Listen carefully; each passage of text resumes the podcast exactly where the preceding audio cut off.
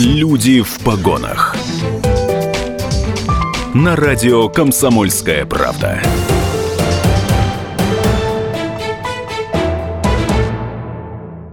Друзья, здравствуйте. Это «Люди в погонах» на радио «Комсомольская правда» Ростов-на-Дону. Наша частота 89,8 FM. Эм. У микрофона Татьяна Лысенко. Какими громкими разоблачениями коррупционных схем и задержанием каких коррупционеров отметился уходящий год? Какой была самая крупная взятка, зафиксированная в 2023 году в нашем регионе? И за что именно она передавалась? По каким коррупционным уголовным делам уже вынесены приговоры в Ростовской области и каким было самое строгое наказание? Об этом и многом другом в канун Международного дня борьбы с коррупцией 9 декабря мы говорим с гостями передачи «Люди в погонах» на радио «Комсомольская правда» Ростов-на-Дону, руководителем второго отдела по расследованию особо важных дел о преступлениях против государственной власти в сфере экономики Следственного управления Следственного комитета России по Ростовской области Евгением Викторовичем Черноскутовым. Здравствуйте, Евгений Викторович. Добрый день и начальником отдела по надзору за исполнением законодательства о противодействии коррупции прокуратуры Ростовской области Сергеем Александровичем Рябовым. Здравствуйте, Сергей Александрович. Здравствуйте. Прошел год со дня нашей встречи, предыдущей в радиостудии «Комсомольской правды», и мы говорили тогда о том, что борьба с коррупцией – это процесс постоянный. И что можно сказать, э, что можно сказать у нас в этом году тенденция все-таки к росту или снижению коррупционных преступлений в регионе по сравнению с прошлым годом? Ну, в текущем году мы, как и в прошлом году, отмечаем увеличение количества выявленных преступлений э, коррупционной направленности. Я уточню именно, что это выявленных э, преступлений, поскольку они характеризуются большой степенью латентности, как таковой потерпевшей стороны в них нет, и при наличии определенных условий они не становятся известными правоохранительным органам. А, но из того, что задокументировано, цифра говорит о том, что она увеличивается. Почти на треть возросло количество этих преступлений. А, по итогам 10 месяцев эта цифра превысила 900.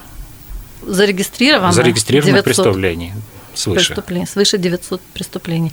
Это хорошо, что повысилась и фиксация таких преступлений. Ну, это в первую, в первую очередь э, качество работы правоохранительных органов, органов по противодействию этому явлению.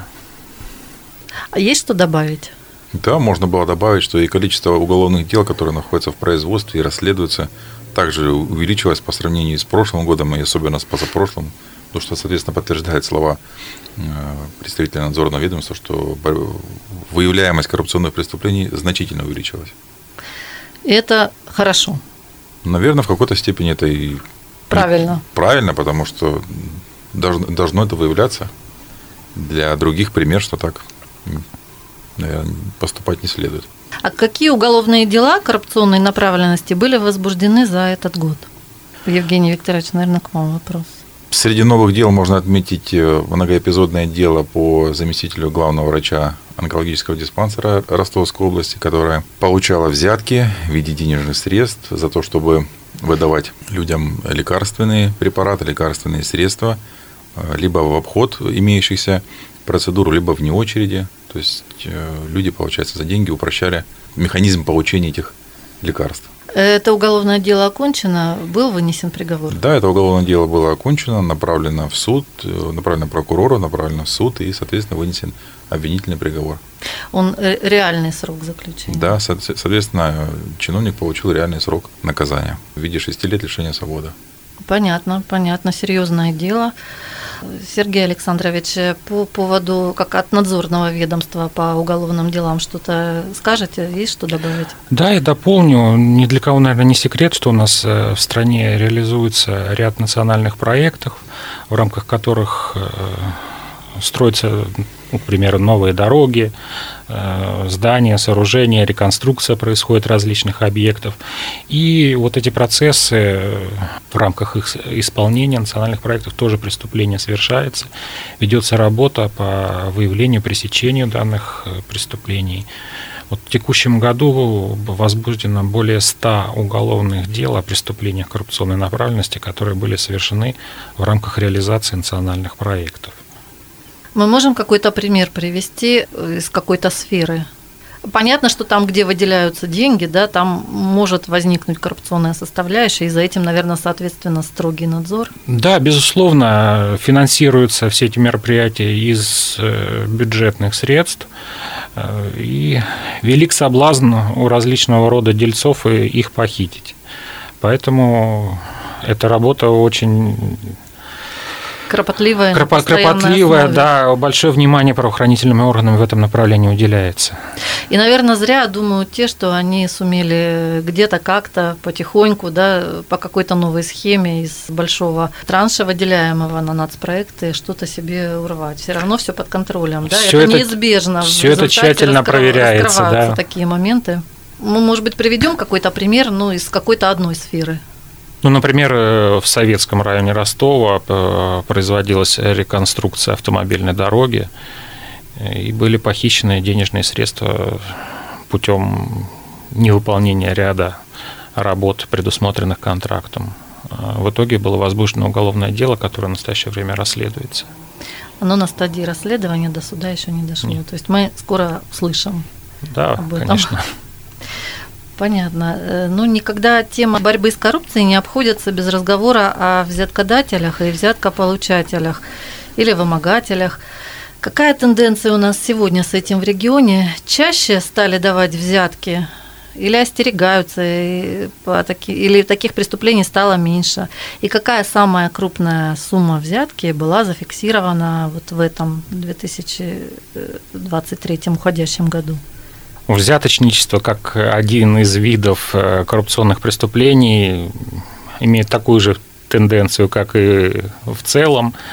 Э, в текущем году э, на четверть, на 25% возросло количество выявленных фактов взяточничества. Взяточничество во всей структуре коррупционной преступности занимает примерно половину, порядка 500 фактов в текущем году было уже выявлено. То есть по-прежнему на своих позициях остается, в, если в процентном соотношении, да? Да, количество да, этих преступлений так. практически ничего не изменяется. Классика жанра, как говорится. Куда без нее? А какая самая крупная сумма взятки была зафиксирована за минувший год? Вот и Евгений Викторович, может быть, к вам этот вопрос адресуем. Да, в производстве находится уголовное дело, по которому Э, выявлено факт взятки 15 миллионов. Причем 15 миллионов это была взятка, часть взятки. А всего... Как первый транш, да? Ну, так называемый первый транш, да. А всего в общей сложности было заявлено о 30 миллионов рублей. А можно немножко по схеме расспросить вот этого дела? А, так, такие суммы вообще передавались, как в конвертах, э, в ящик стола, э, на карточку, через посредника? Ну, такие суммы передавались, по, по крайней мере, в данном случае через посредника ни карточки, соответственно, ни иные способы не участвовали, были живые люди, живые, ну как живые, под контролем, соответственно, соответствующих оперативных служб э, посредники, которые передавались для дальнейшей передачи должностным лицам. И э, не могу не спросить, а за что такая взятка предназначалась, ну, хотя бы в какой сфере? Связана с правоохранительной сферой, с решением вопроса в правоохранительной сфере решением вопроса, то есть крышевание, да, какое-то? Не совсем, конечно, крышевание. На этой стадии не следовало бы расшифровывать угу. все подробности, поэтому, угу. поскольку дело еще расследованием не завершено. Угу.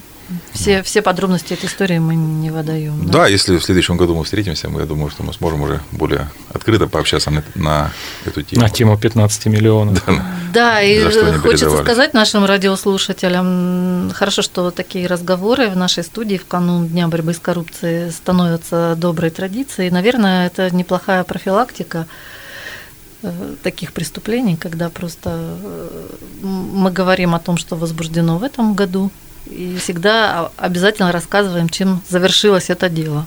Помимо всего прочего, еще следует обратить внимание, что у лица, который взятку передает или посредника, есть возможность освобождения от уголовной ответственности. В соответствии с примечанием, оно в Уголовном кодексе общедоступно есть. Но человек, если заранее сообщает в органы, которые могут это дело возбудить, если простым языком это говорить, они могут быть при, при соблюдении определенных условий быть освобождены mm. при выявлении последующих участников этой коррупционной схемы. То есть, грубо говоря, если человек помогает выявить коррупцию, он может быть освобожден от наказания. Пусть возьмут себе на заметку, да, участники всяких таких схем. Друзья, не переключайтесь, мы вернемся через несколько минут и продолжим наш разговор о борьбе с коррупцией. Люди в погонах.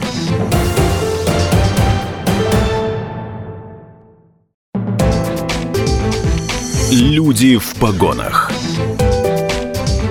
На радио Комсомольская правда.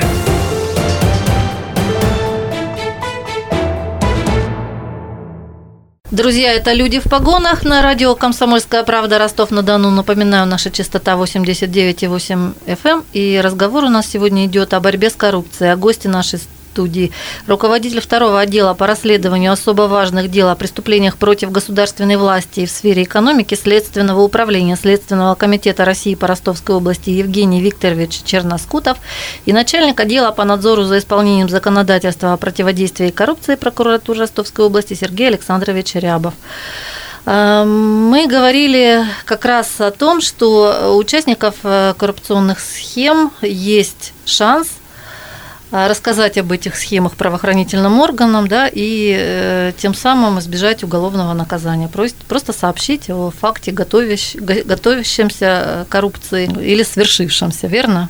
Все верно. Кроме привлечения к уголовной ответственности за коррупционные преступления, у нас же есть и другие методы противодействия этому злу. Ну, вот, например, ответственность за нарушение требований антикоррупционного законодательства у нас предусмотрена как уголовным кодексом, так и гражданским и административным.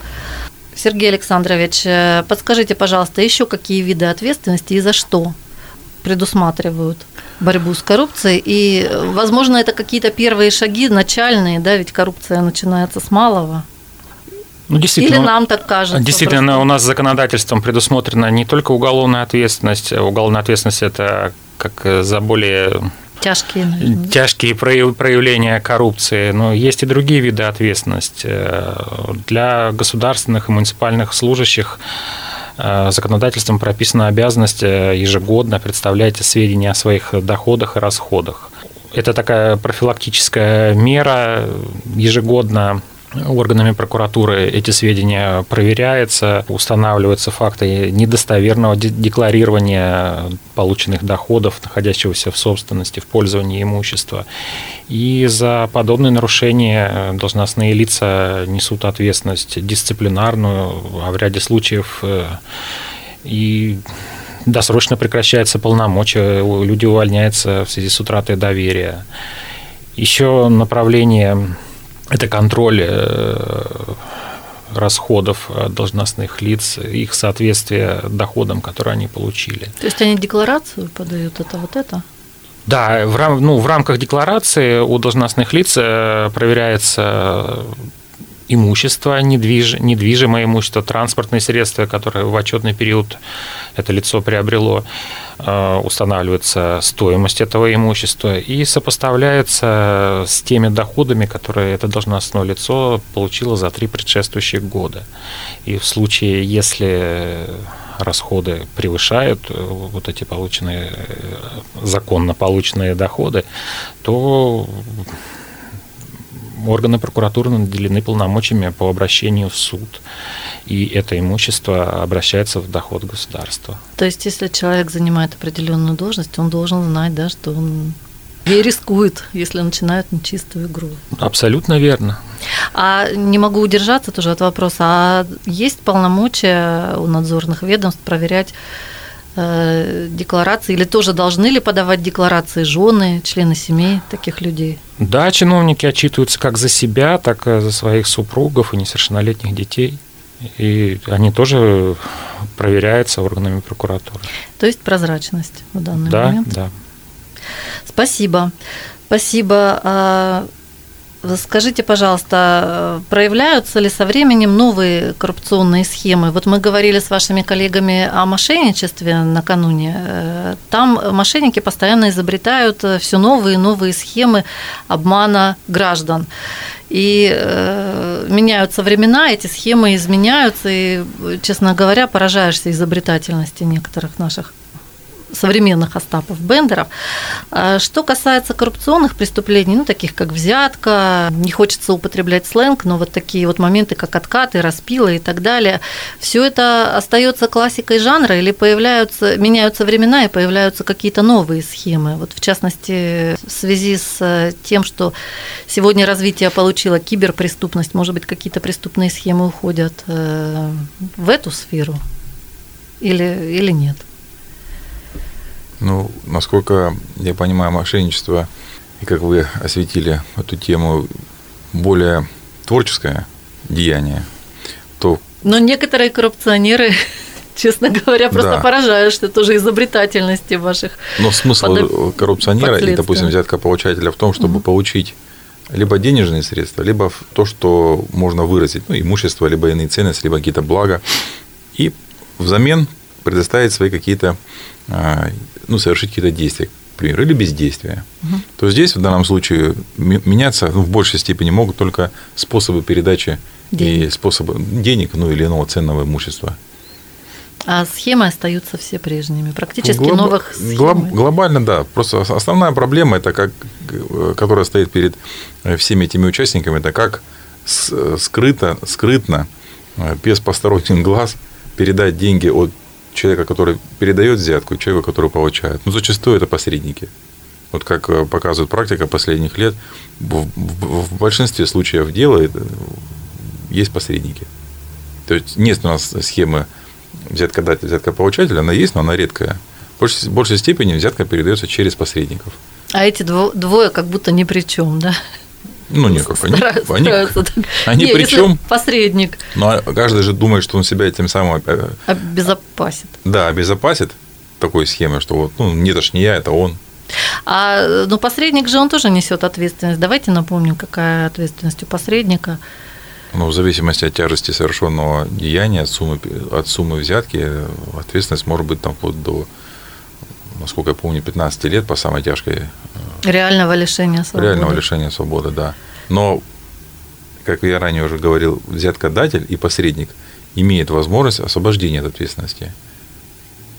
Если Взяткополучатель вовремя... такой возможности не имеет. Ну, конечно, если он там на определенных условиях или при определенных условиях добровольно не отказался от совершения. А так, ну, по крайней мере, примечание законодатель в статью получения взятки не предусмотрел. А в дачу взятки и посредничество предусмотрел. То есть при соблюдении определенных условий, которые прямо прописаны в законе в примечании, ну, могут быть снисхождения к таким лицам. Понятно. Но, наверное, еще нужно будет обязательно сказать, что неоднократно в практике э, расследования уголовных дел вашим э, ведомством и потом вынесения судебных решений э, на скамье подсудимых оказывались именно посредники, да, и получали сроки. Конечно. И в прошлом году, и в этом году. Ежегодно. Ежегодно. И вряд ли эта тенденция поменяется. А если я спрошу, допустим, а как часто посредники все-таки сообщают о фактах? Ну, наверное, 50 на 50, наверное, скорее всего. То есть есть такой процент, да? Да. Понятно, спасибо. Подскажите, пожалуйста, насколько, на ваш профессиональный взгляд, должно быть суровым наказание за коррупционные преступления? Ведь неоднократно говорится о том, что да, борьба с коррупцией ведется, но до конца, наверное, победить эту гидру в идеале просто невозможно. Все равно какое-то искушение на каком-то этапе у каких-то людей возникает. Даже при отлаженных законах, при прекрасной работе правоохранительных органов такие моменты возникают, и может быть, опыт других государств, где суровые, очень суровые наказания, вплоть, я не знаю, есть э, вплоть до расстрела там, или высшие меры наказания за коррупционные преступления, действенны ли они? Ну, судя по тому, что факты коррупции продолжают иметь место в этих государствах, о которых вы говорите, то насколько это действенно все-таки, можно порассуждать, конечно. У нас э, уголовное законодательство, ну, достаточно строгое наказание предусматривает за совершение коррупционных преступлений. Но в то же время э, при его назначении учитываются различные факторы, как то личность лица, совершившего преступление, обстоятельства, при которых это преступление было совершено. Если касаться фактов взяточничества, это размер передаваемой взятки, за какие действия эта взятка передавалась. И в зависимости от этих причин наказание дифференцируется. Кто-то получает меньшее наказание, кто-то практически по максимуму, который предусматривает соответствующая статья Уголовного кодекса. А у нас каким был самый суровый приговор коррупционеру? Ну, или одни из самых суровых э, приговоров коррупционным, по, по коррупционным делам? За какой период времени? Ну, давайте возьмем прошлый год, позапрошлый год. Максимум из того, что я помню, это где-то в пределах 10 лет ну, лишения свободы. 10 лет лишения 9, свободы. 10 лет, да, то, что Достаточно суровый, суровый приговор. Вот на ваш профессиональный взгляд, э, сегодня законодательство ну, все исчерпывающие инструменты применяет в этой сфере, верно? Все исчерпывающие инструменты предусмотрены. Вопрос э, к правоприменителям – это все применять. А подскажите еще, пожалуйста, э, борьбу с коррупцией э, ведут несколько ведомств, вы взаимодействуете между собой, э, каждый по своей сфере. С вашими коллегами, оперативниками тоже работа ведется, и вы в постоянном контакте находитесь, верно? Ну, в большей степени все начинается и с них. Конечно, есть факты, что люди обращаются к нам, а мы даем поручения соответствующим службам, чтобы они оказали содействие в пределах своей компетенции. А так, зачастую получается, что мы работаем с тем материалом, который предоставляют нам оперативные службы ФСБ, МВД. Вот, э, как бы законом на них возложена обязанность оперативно-розыскной деятельности по выявлению и фиксации на всей этой первоначальной стадии преступлений. Ну, гру- грубо говоря, взять с поличным. Вот. После чего материалы передаются уже для оценки в орган предварительного следствия, где мы их оцениваем, а прокурор проверяет законность с точки зрения соблюдения прав всех участников судопроизводства и соответствия нашим действиям законам. Э, разрешите в канун Международного дня борьбы с коррупцией пожелать вам успехов, удачи в вашем нелегком деле, вашим коллегам. Э, и э, сказать нашим радиослушателям, что сегодня мы говорили о борьбе с коррупцией. В студии у нас были руководитель второго отдела по расследованию особо важных дел о преступлениях против государственной власти в сфере экономики Следственного управления Следственного комитета России по Ростовской области Евгений Викторович Черноскутов и начальник отдела по надзору за исполнением законодательства о противодействии коррупции прокуратуры Ростовской области Сергей Александрович Рябов. Спасибо за откровенный разговор. Люди в погонах.